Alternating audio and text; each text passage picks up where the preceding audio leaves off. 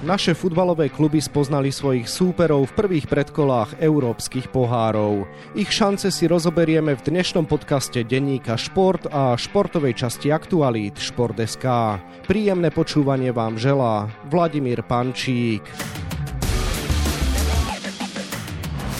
Slovan Bratislava, Dunajská streda, Spartak Trnava a Emeška Žilina. To sú týmy, ktoré budú Slovensko reprezentovať v pohárovej Európe.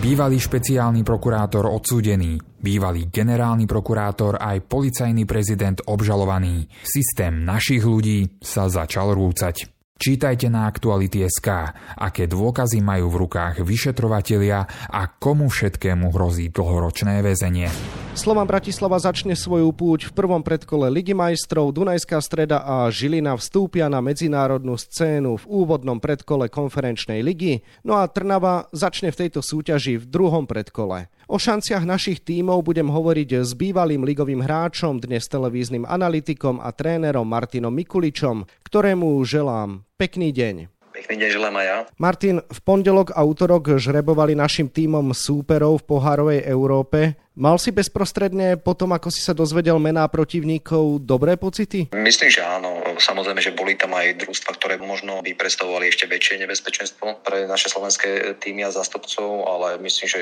tí súperi sú priateľní. Samozrejme, že nebude to jednoduché, lebo jedná sa o o Európu, ale sú to hrateľní súperi. Rozoberme si to teda postupne. Slovan Bratislava dostal v prvom predkole Ligy majstrov luxemburského šampióna FC Swift Hesperange. Takže ako vnímaš tohto protivníka a ako vnímaš šance Belasich možno aj v porovnaní s minulým rokom, keď v prvom predkole Ligy majstrov čelili Dynamu Batumi? Tak opäť bude to samozrejme kľúčový zápas sezóny, lebo po príprave idete hneď vlastne hrať taký dôležitý zápas prakticky e, o všetko.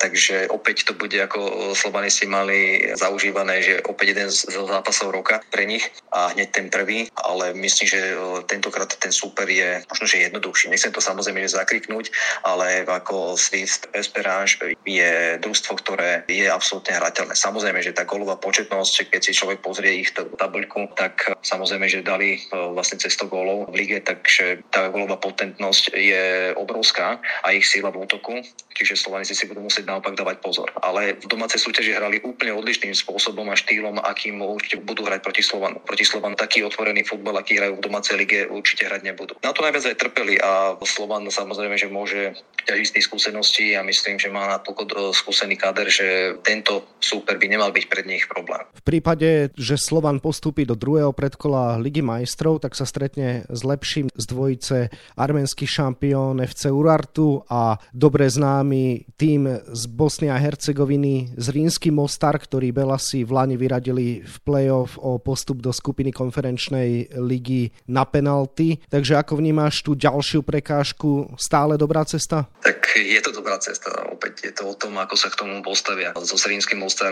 boli to naozaj pamätné zápasy. Mohlo to skončiť samozrejme, že aj horšie. Čiže Slovani si to nakoniec zvládli zvládli, ale tentokrát podľa mňa už si ich tým povinnostiam nájdu ešte lepšiu cestu. Myslím, že takisto aj ten druhý super je hrateľný, dokázali to už v minulej sezóne a mali by samozrejme sa dostať až do ďalšieho kola. Slovan Bratislava má teda podľa teba dobre narysovanú čiaru do niektorej zo skupín európskych klubových súťaží? Áno, myslím, že to je aj ich hlavný cieľ.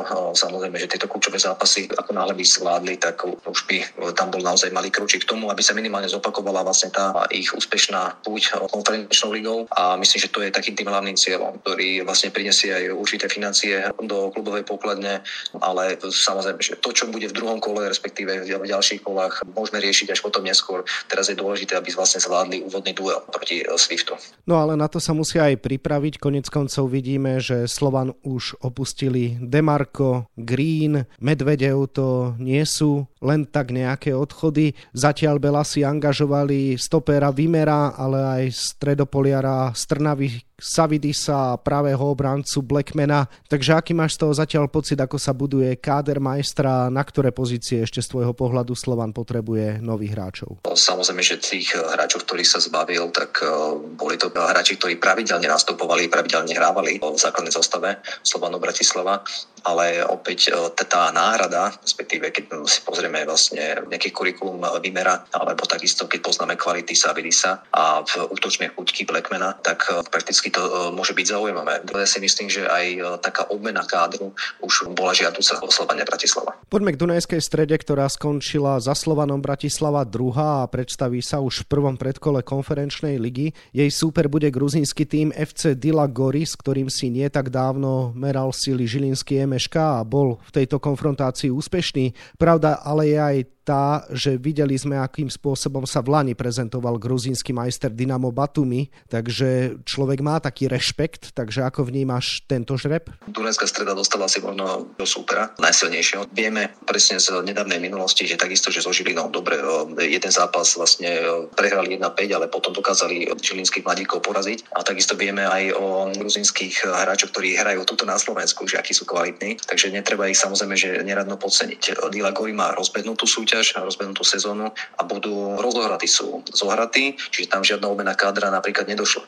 A oni veľmi málo golov dostávajú. Čiže tá defenzíva je veľmi dobrá a si myslím, že nebude tu zápas, v ktorom padne nejak veľa golov. A kto možno dostane menej golov a ukáže väčšiu kvalitu v útočnej fáze hry, tak bude úspešnejší. Ale tých momentálne 17 inkasovaných golov z 19 zápasov je taký výstražný prst. Samozrejme, že DAC snad bude mať väčšiu kvalitu. Dunajská streda nemala úplne šťastie na žreb ani v druhom predkole, pretože ju vyberali z pozície nasadeného týmu a v prípade postupu bude jej súper ukrajinské mužstvo Vorskla Poltava. To asi tiež nie je želaný protivník však. Veru nie, určite tam boli aj hrateľnejšie družstva, alebo respektíve také, že ten predpoklad by bol samozrejme, že možno trošku priaznivejší, ale nič to nemení na tom, že Dunajská streda by mala aj v tomto zápase ukázať vlastne svoju kvalitu a možno sa nejakým kvalitným výkonom dostať eh, do ďalšej fázy. Netreba sa pozerať zbytočne dopredu pri žiadnom z našich zástupcov a treba zvládnuť ten prvý krok, ktorý je veľmi dôležitý. Najmä v tých konfrontáciách, či je to Dunajská streda, Trnava,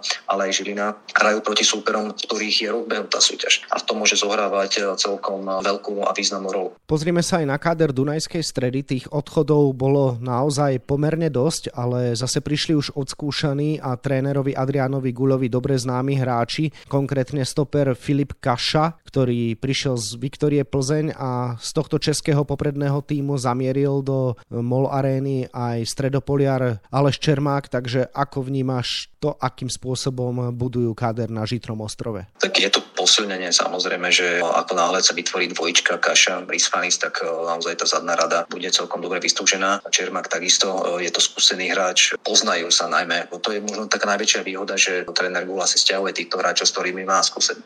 Pozná ich charakter, pozná ich kvalitu a to je o, e, samozrejme, že je kľúčové. Určite bude musieť dojsť tiež ešte k posilneniu kádru, čiže podľa mňa ešte uvidíme zo pár príchodov. Tak neverím, že vlastne majú rozpracovaných viacero hráčov na viaceré pozície. Najmä útočná fáza hry bude potrebovať posilniť. Keď Krstovičovi zrazu nejde hra, tak uh, nemal tam ako keby dohodávať góly. Takže tam možno vidíme taký najväčší problém a práve v takýchto kľúčových európskych pohároch tá gólová potencia je veľmi podstatná.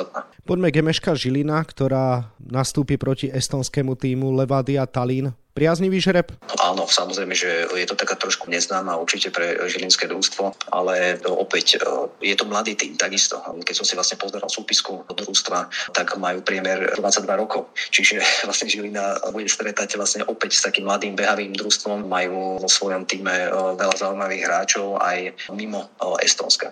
Momentálne po 17 zápasoch sú druhí, dali 33 gólov, 9 dostali, čiže opäť veľká útočná sila. Tuto bude zaujímavá tá konfrontácia, lebo aj Žilina má kvalitnejšiu tú útočnú fázu hry ako práve tú obranu. A podľa mňa, kto bude mať kvalitnejšiu práve tú obranu, tak v tomto dvojzápase uh, zvíťazí. Pri žrebe druhého predkola už Žilina nebola nasadená a to sa prejavilo aj v súperovi, takže ak hráči Emeška postúpia cez estonského protivníka, narazia v konferenčnej lige na belgický Chent, to už bude asi iná káva však. To určite áno, ale kvôli tomu absolvovali celú minulú sezónu, to kvôli tomu vlastne tí hráči hrávajú futbal, aby sa stretávali vlastne a konfrontovali konfrontovali práve s takýmito družstvami a to je to vlastne ako keby také prvý veľký tým, prvé veľké družstvo, s ktorým sa konfrontuje vôbec jeden z našich zástupcov.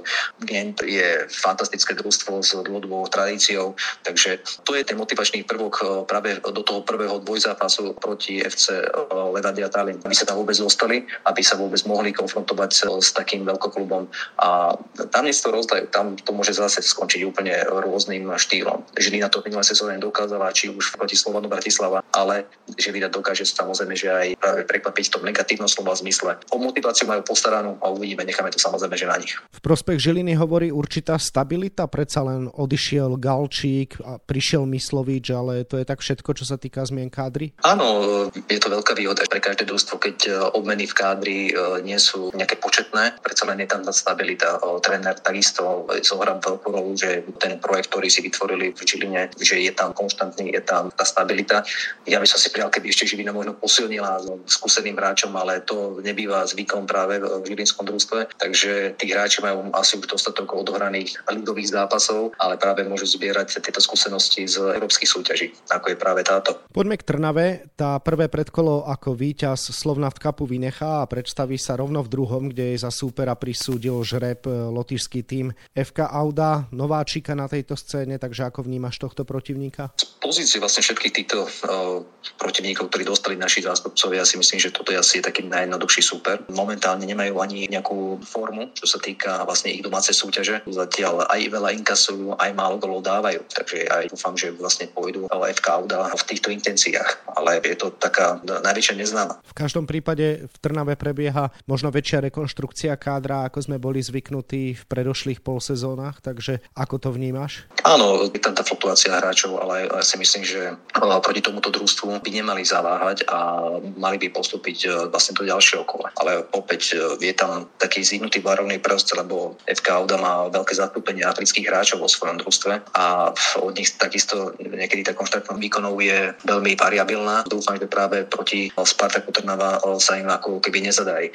Takže alebo respektíve pôjdu v tých intenciách, v ktorých hrávajú aj vlastne svoju domácu ligu. Čo musia Spartakovci vyriešiť, aké pozície potrebujú z tvojho pohľadu dotiahnuť? Majú dostatočne kvalitných brankárov, i keď e, Domino Takáč nebola až vlastne taká opora a Maťo Vantruba tam jednoducho zaskočil vlastne už potom v konci ligy, čiže tam je to asi stabilizované. Odchod Savidisa môže trošku narušiť tú strednú formáciu družstva a potrebujú tú útočnú fázu skvalitniť, čiže možno do útoku potrebovali väčšiu konkurenciu.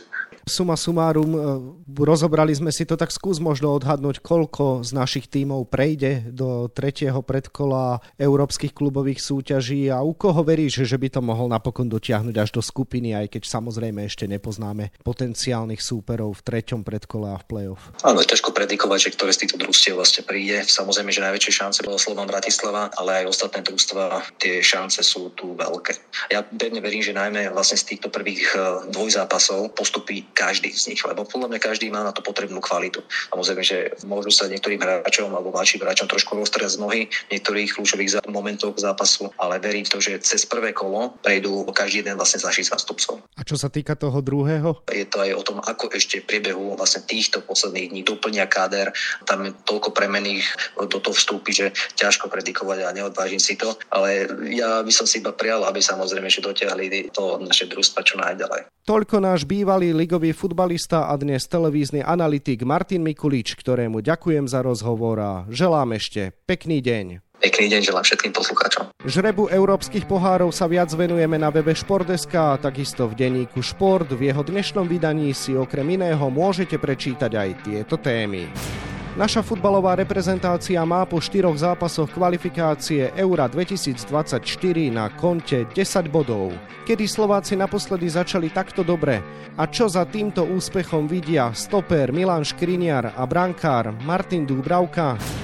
Bývalý legendárny talianský futbalový útočník Alessandro Del Piero navštívil Slovensko. Pri tejto príležitosti rozprával aj o tom, či by radšej čelil Milanovi Škriniarovi alebo Stanislavovi Lobotkovi. Slova chvály mal aj na Mareka Hamšíka. Náš hokejový reprezentant Marian Studenič odohral v minulej sezóne len tri zápasy v NHL, ale aj tak považuje uplynulý ročník za najlepší v kariére mentálne dospel a predviedol skvelé výkony vo farmárskej AHL. No a na 24 stranách je toho samozrejme oveľa viac. Na dnes je to od nás všetko, zostáva nám sa už iba rozlúčiť. S ďalším dielom športového podcastu sa prihlásime opäť v útorok. Dovtedy vám pekný deň želá Vladimír Pančík.